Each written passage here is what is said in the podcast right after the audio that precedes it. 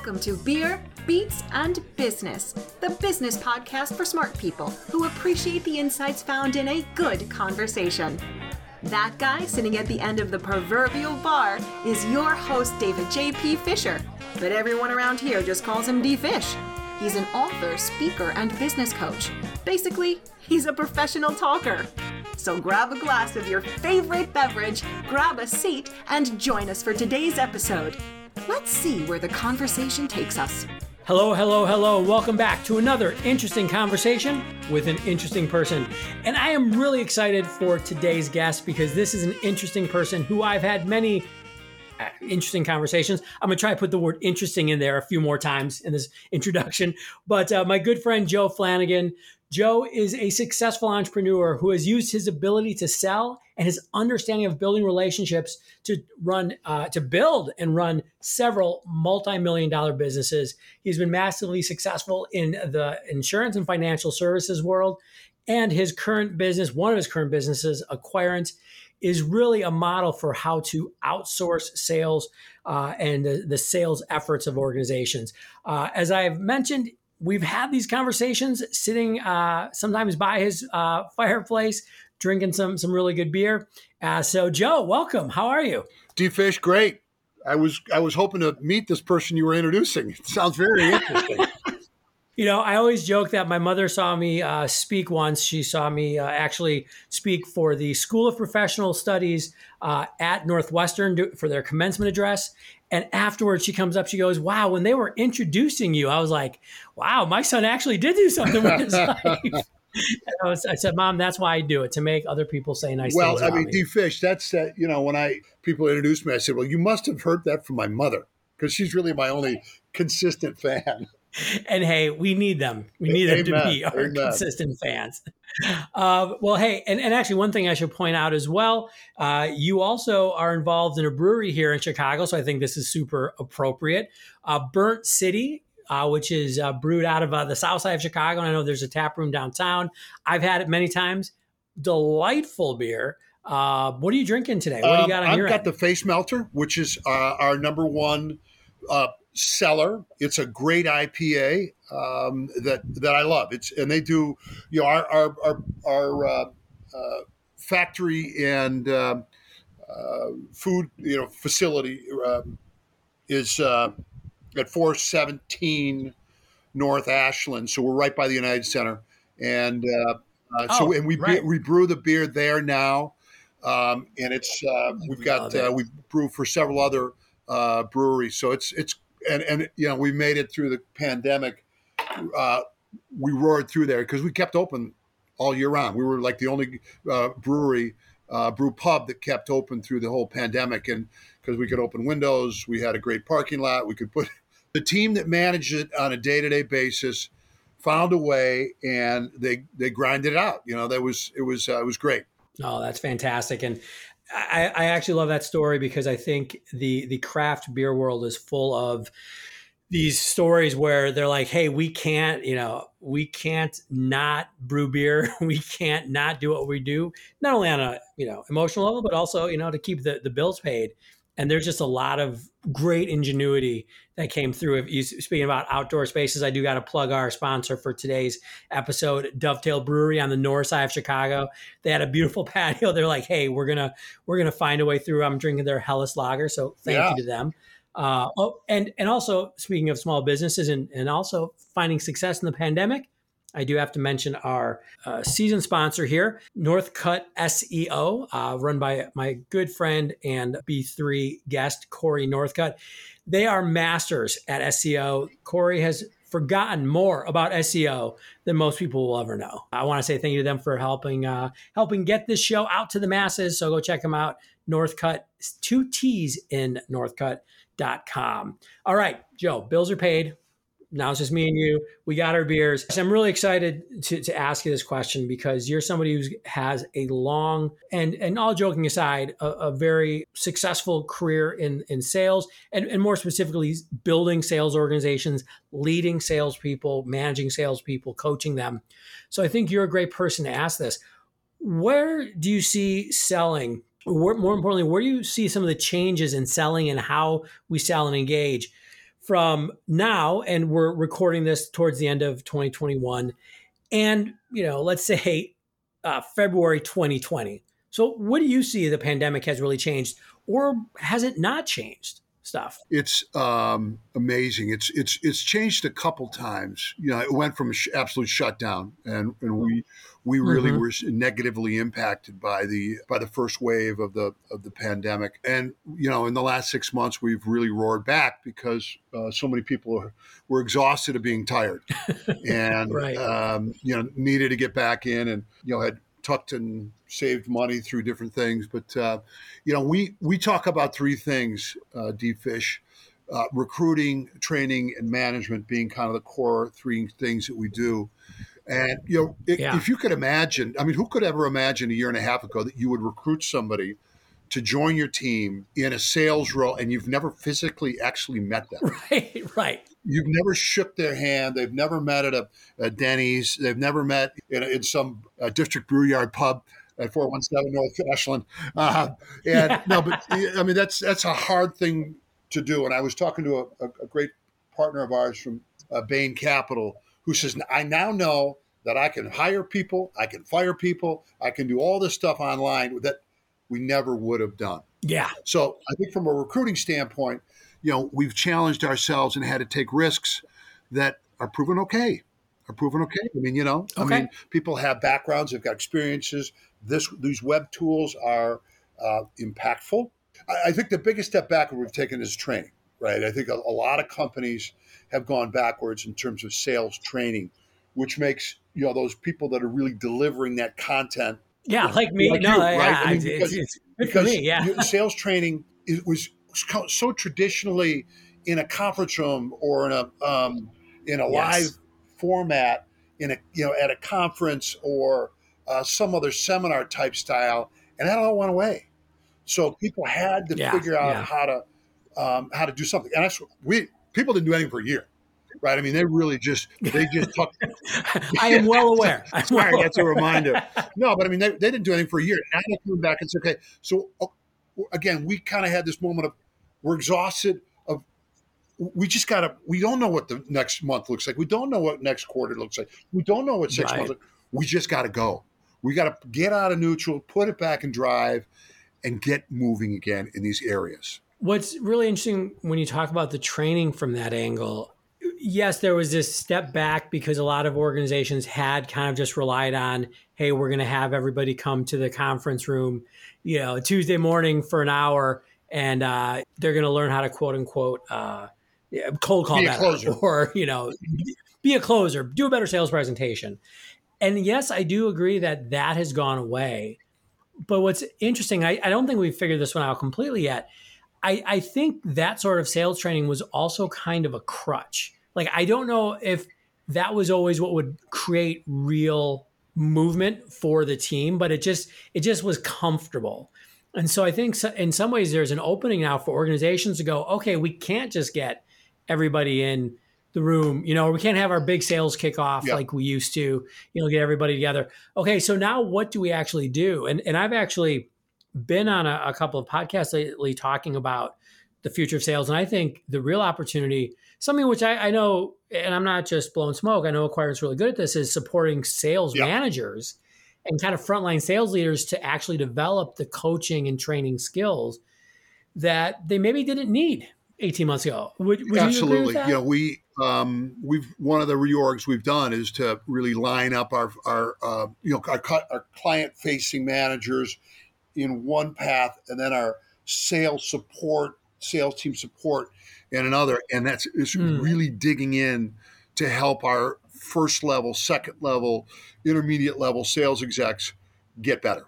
Right. And I'll tell you what, early in my career, and I tell this story all the time. I was I would, went out, left school, and, and was hired by Aon, and I went to work at one of their subsidiaries. I did a rotation, uh, went to work at one of their sub- subsidiaries. It was called Ryan, uh, the Ryan Group, or um, it was Pat Ryan's original company, and they did okay. filming, video filming of me in a sales situation, and it was so incredibly impactful to do this because I was able to see myself for what I was saying, and I absolutely, you know, was on, like crawling over the desk to try to get this guy to sign this paperwork. You know, it was which which you know the great salespeople they're just relaxed in that in that environment, right?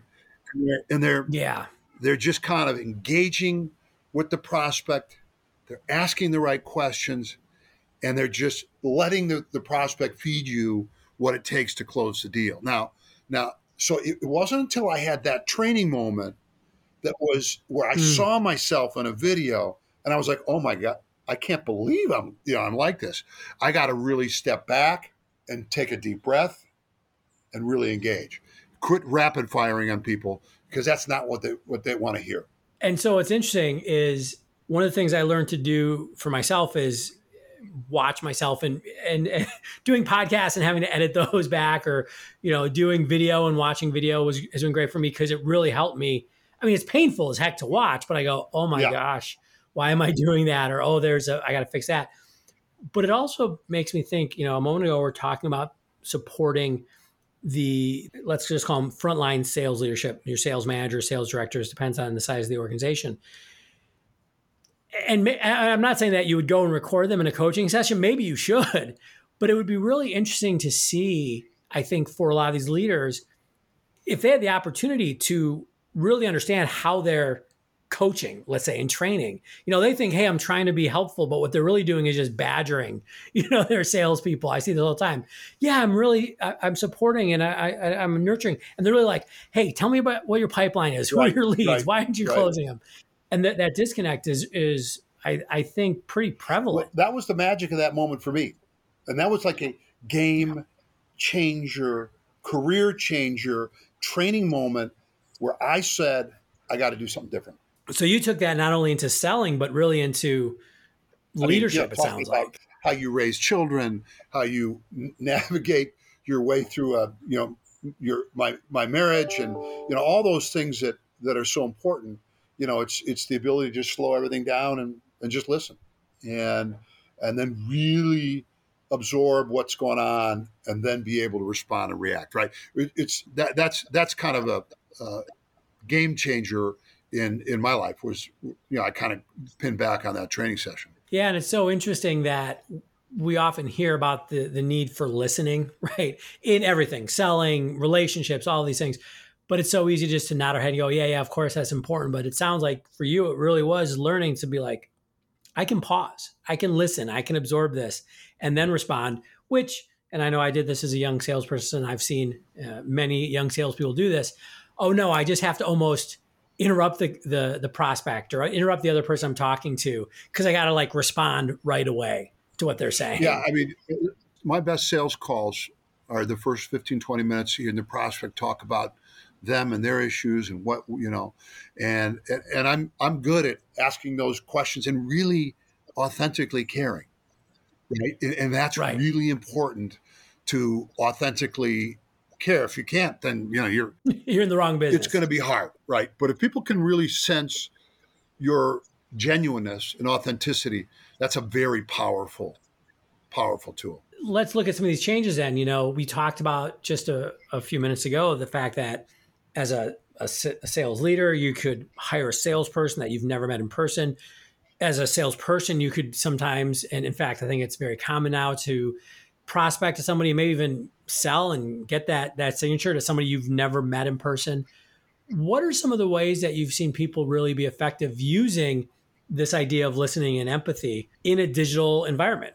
I, I don't think it's any different than in a face to face or over the telephone. You know, we we actually talk about yeah. Okay. We we have uh, words we use which are not unique to us, but we talk about being an active listener, and mm-hmm. and so what we talk about is saying, okay, David D. Fish, if let me just make sure I understand what you just told me. Right. You just told me boom, boom, boom, boom, boom, boom, boom, boom, boom. Is that did I get that right? And I'm telling you what, I do that all the time, and it's very powerful. You know, it's it's it shows your prospects. Mm-hmm. I'm listening, and and and you're right. prioritizing their issues. And again, if you're and and about one out of five times I'll get course corrected. They'll say, "Nah, you, what you didn't get is here." Yeah, sometimes you're wrong. that's that's great too. Is to be able to say, "Thank you for clarifying that." Let me just make sure that you know. So here's kind of what I think. But I mean, you got to get. Right. It's not what you're selling, baby. It's what they're buying. What they're what they're buying. That's right. So you have to figure out what they need to buy and be able to and, and be able to you know see if you've got a solution for them. I love that that idea of summarizing and I think a lot of times younger salespeople or less experienced salespeople, let's say, they don't quite understand that it's actually not only respectful, right? It's good human communication, but it actually is how you sell better or how you're more effective because you really do get to either A, really tie into what that person needs and what they think the solutions are. And you're showing you're showing them respect. You're showing them respect, and then you're taking control of that Right. So you're kind of you're taking control of the conversation from that point because they're like, okay, your turn. It, it, reminds me of the the statistic that uh, while I don't know if this was causal or if it was just correlation, but uh, the best way to predict whether a doctor gets sued a lot for malpractice is how much time he or she spends talking to patients the more that they talk to patients, the less likely they are to right. get sued. And eh, when they did the study, what they really realized is that people just wanted to be heard and respected. You know, and if a doctor just comes in and, you know, basically diagnoses without actually or prescribes without diagnosing. I forget what the saying yeah, is. Yeah, right. Uh, but but yeah, but they got to actually care first and dig in with the, the patient and then prescribe a solution kind of the same thing in selling, right? You know, if you just come in and go like, I don't really care what the person says, I'm just going to tell them to buy my product or my service.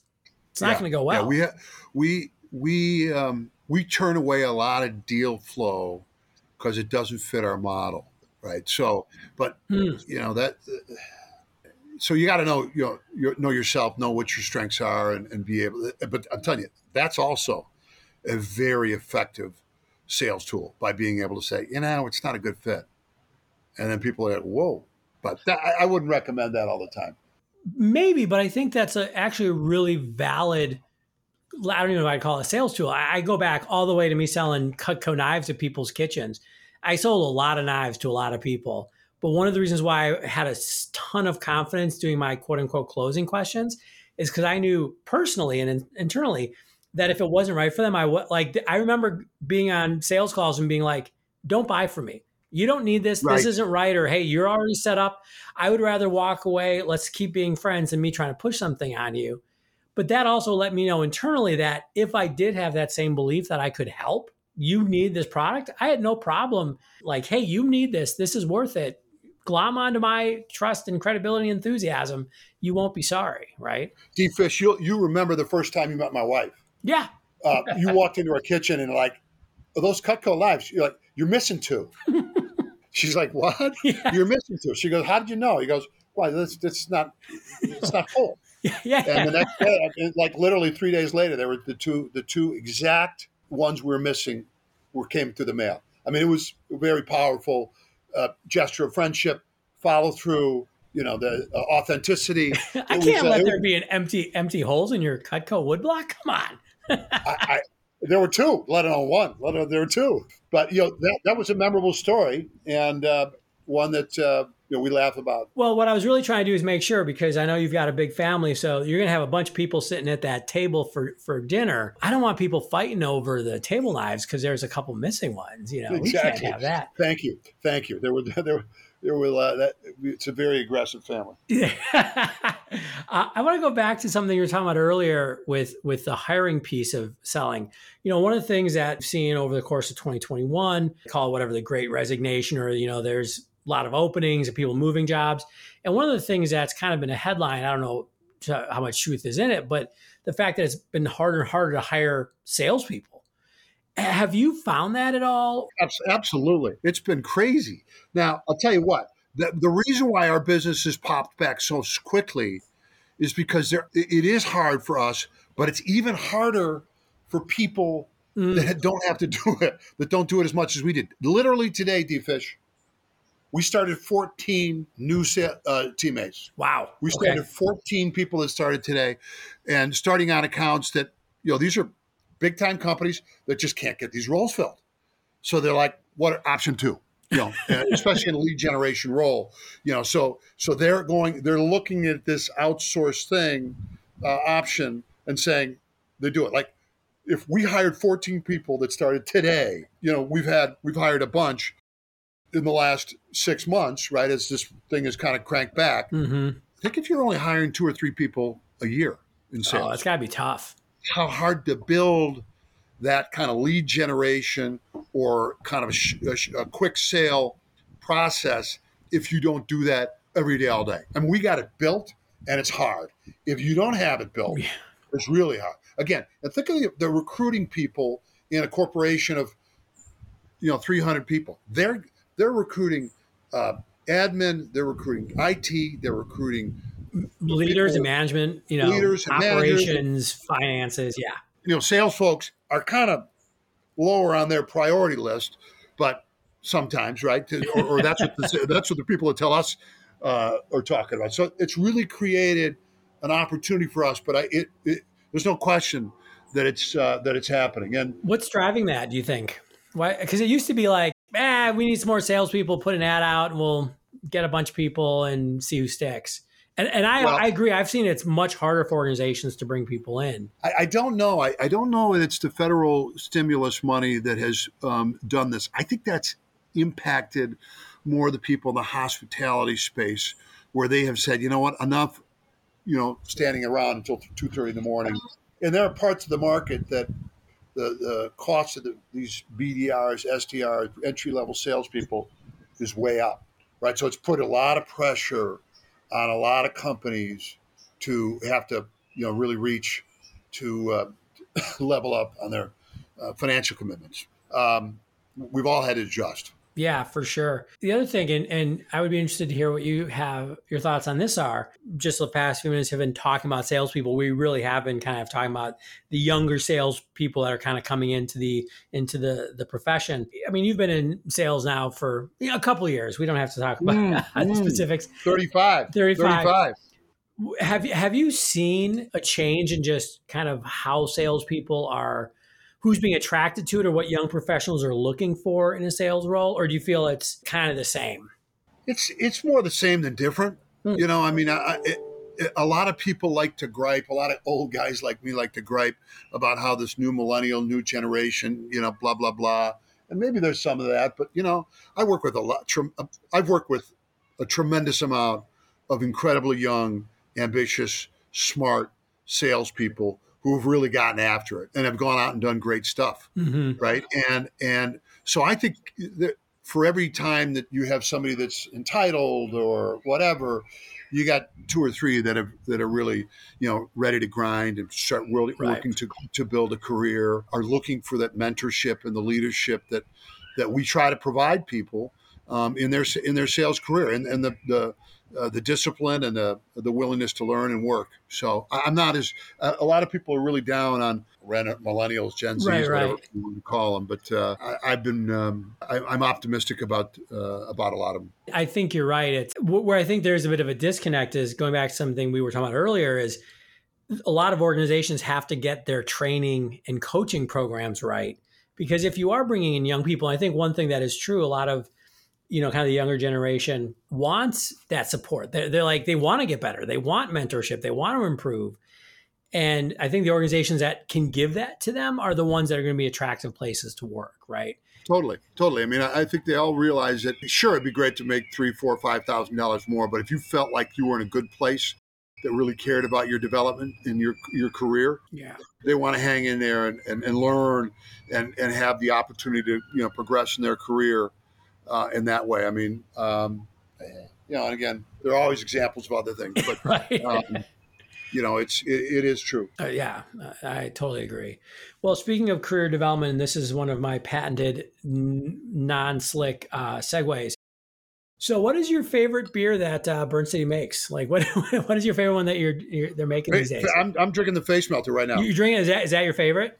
Yeah, yeah, yeah. It's it's one of their longer standing beers, and uh, they've done a great job. It's it's in a, it's, it's an IPA, a, a, a good uh, solid beer, uh, a little dark. Nice. So Yeah, I know. Yeah, yeah, yeah. I, I knew I knew Burnt City back when uh, when they were uh, Atlas. So Right. back in the, back in the old days, I love it. Yeah, it was it was Atlas. Then we we did uh, Burnt City, and now it's actually called District Brew Yard. That's what the because we because we house the oh, manufacturing Oh. and the other we, we we manufacture for the other beers. It's it's kind of cool. It's one of those places where you walk in, and you, there are four different bars, and they're each contactless. So when you walk in, you get a credit card, and then you stick the credit card in the in It's the like, tap. like the best beer tasting. Just get whatever you want. Yeah, and you, you can it. start with a little bit or whatever, but you know, think about there, there's you know you don't have a bartender, you know, so in this coronavirus, there's a lot, less contact. Mm, So it, there were some things that really were interesting that worked in your uh, favor. Yeah, worked in our favor, worked in our favor. But uh, yeah, no, it's been uh, but you know the beer business has been a journey. Um, it's been it's been fun. Um, I've been lucky to have uh, done some interesting uh, uh, private investments, most of which have been horrible. you know, as you've gotten a chance to to really kind of see more of the, the craft beer world, what has been like the biggest surprise or just thing that you've learned that you wouldn't weren't expecting about craft beer, whether that's on the making of it or the selling it, the drinking of it? You know, it's been um, incredibly. Uh, when we first started this thing a long time ago, we were really um, on the front end of the craft and beer hmm thing. And again, it always changes so much. I mean, they're, Right. they're always trying new new cans and new new flavors, and and uh, it was it was a lot of greenfield. And then the big brewers, the big the big distributors, uh, and the big breweries kind of really squeezed us out, squeezed a lot of the little guys out. Mm, And so many craft beers are really just local. right. we, we are we've got a much bigger reach because we kind of got in front of it. But man, it's been it's been tough. It's been tough, and um, and then there was a really cl- a cleansing of the of the, uh, the the group in coronavirus. So we hung in there, Right. and you know a very dedicated uh, management team and brewers that did a great job of really hanging in there. It's it's interesting you say that because one of the things that that I know just because I I read way too much and I'm always reading the articles and stuff is how much of a challenge it was for the the little guys to really to get a place at the table because if you look at the kind of three to four really big brewers it's not it's Yeah. not only an economic thing but they've got the lawyers co- to to work on the the regulatory piece of this because that's in the United States a big part of you know what prevents uh, smaller guys from doing distribution. But on the flip side, one of the things I've really loved, and and yeah, I agree, it's we've seen way too many breweries go under because of coronavirus. Hopefully, they'll come back. But one thing I've I've really kind of enjoyed is the idea of the local breweries, the local craft breweries. Obviously, there's a lot here in Chicago, but wherever you go, there's almost a, and, and I'm not saying literally a terroir, but kind of this feeling of place to beers a lot more. Like I love when I when I travel before coronavirus, hopefully get back to again, be able to go to whatever city and be like, I want to go to their craft breweries. I, I right, I want to I want to be in St. Louis and go to Schlafly, or you know, I want to be out west and, and check out one of one of the, the the many breweries out in California. And I, I love that there's that sense of place to a craft brewery and to knowing, hey, I can't get this anywhere, so I'm really going Right. to enjoy what I'm drinking here. D Fish, I'm gonna I'm gonna take that to a little bit more micro level. Every time I go to a restaurant, you know, when I'm gonna have a beer, I always say, "What? what tell me a little bit of your your local IPAs." Yep. And I, I don't even list, I don't even look at the you know, and and I, I always want to support their local brewery. I always want to support the you know the, if they've got one because it's uh, it's fun and Yeah. it's different and they're all uh, unique. You know, I, I can certainly appreciate the uh, the journey of the craft beer in the last ten years, but uh, yeah, I always you know I don't necessarily track down the local you know the, the the brew pub, but I will in every restaurant say when I'm going to have a brew, um, give me tell me about your local IPAs. I love it. I love it. Um, okay, so we can and have talked for hours about these topics. So I'm going to stop us right here, or else we'll go on for way too long. Oh come on, you fish! and and hey, I, I I'll be over in a little bit. Get the, get the, the fire lit. Grab grab some beers and some cigars, and we yeah, can. yeah, a little Monday Night. Football. There we go. I always ask my guests at the end of our show, uh, what's one tip that you'd give somebody to help them have a better day today? Well, I've got a really simple one. And you know that I feel the most important attribute let me ask you, D Fish, what what do I think is the most important attribute to being a great salesperson? Like enthusiasm and caring and yeah, positive attitude. Let's, so what, what does my auto sig say? I have no idea. I've never looked that far down. my auto sig says make it a great day. So uh, I've said that that's been my auto sig for 20 years. Okay.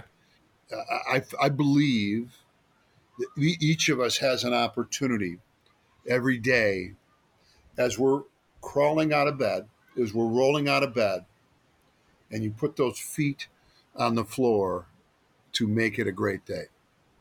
And it, it is you, you you are in control of mm-hmm. this more often than not, where you can you can either make it a great day or you can be a victim. And we all know people that that don't get out of de- don't roar out of bed and and, and, and, and try to make it a great day. Uh, but I believe we have options. That would be my my advice: is that uh, you got it, you got an option to make it a great day, and, and that's a habit. Yep, it's a habit that you got to work on. Yep, and whether you know literally you can pull one of your books that you've written off your bed st- nightstand and read something inspirational or read something to put a positive message in your brain, that's what you need to get out of bed and make it a great day. Because there's too many people that are not going to get out of bed and make that change. So it's a commitment to yourself, it's a commitment to your attitude, and and hopefully that can be infectious and and and and we can you know go and continue to light the world on fire. I love that. It's a, it's a, a, we have, as you said, a lot more control than we think we do. And to what you all said, it's not necessarily easy, but you know what, the, the best, the best choices rarely are right. Right. And, you know, think about, think about the devastation that so many have had, had to navigate their way through in the last 18 months from the, from the loss of loved ones, um, from people getting sick, from business is getting obliterated. And I mean, real easy to sit here, you know, with as as this as as our business has recovered so nicely, um, and uh, and say it. But there were days that it was a test. Right. You know, my children came back a lot when we were because they all live in the Chicago area, um, and we had a great fortune of of really buying back a lot of time with those with our kids. Um, and they're all you know from 32 to 23 but uh, there were a couple days that they didn't they didn't know that this was their father, right? Mm-hmm. I was, uh, but literally it was just a couple when I couldn't kind of snap out of it to say, you know, I was so immersed in how bad my life was that moment. But uh, you know, you, you just power through it, yeah. and you you get through it. You keep focused.